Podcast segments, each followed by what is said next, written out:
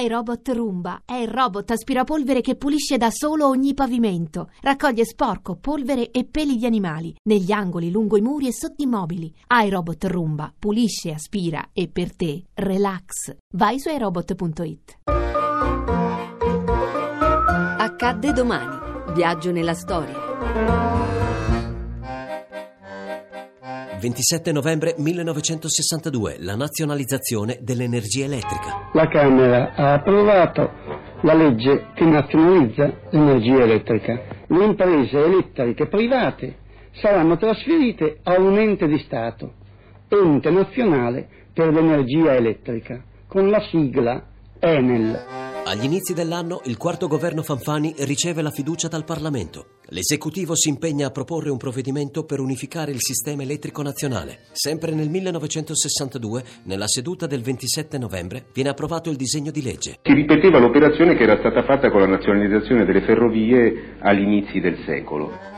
Con la nazionalizzazione dell'energia elettrica, il centro-sinistra realizza la più incisiva e traumatica tra le sue riforme. Una mossa che lo rende bersaglio. Una violenta campagna di aggressione condotta dalla grande stampa, dalla confindustria, dal mondo economico in genere. La nazionalizzazione non vuole avviare la demolizione del libero mercato. Il suo obiettivo è cancellare le differenze tariffarie, spesso presenti a danno del mezzogiorno. Dopo infinite polemiche, discorsi, dibattiti televisivi, promesse di salvaguardare l'interesse dei risparmiatori, la nazionalizzazione delle industrie elettriche è ormai in porto. Mancano ancora alcuni dettagli, qualche codicillo e l'approvazione delle Camere, ma nulla può mutare il corso dei fatti. Il problema sarà ricollocare l'ingente mole di denaro che arriverà nelle mani dei privati. Infatti, le ex società elettriche non hanno reinvestito con successo in altri settori l'enorme liquidità realizzata con gli indennizi, creando un grosso danno all'economia nazionale e perdendo una grande occasione. Gli ex monopoli elettrici infatti ottengono dallo Stato una somma che per l'epoca è colossale, 1500 miliardi. Soltanto poco più della metà è investita in settori produttivi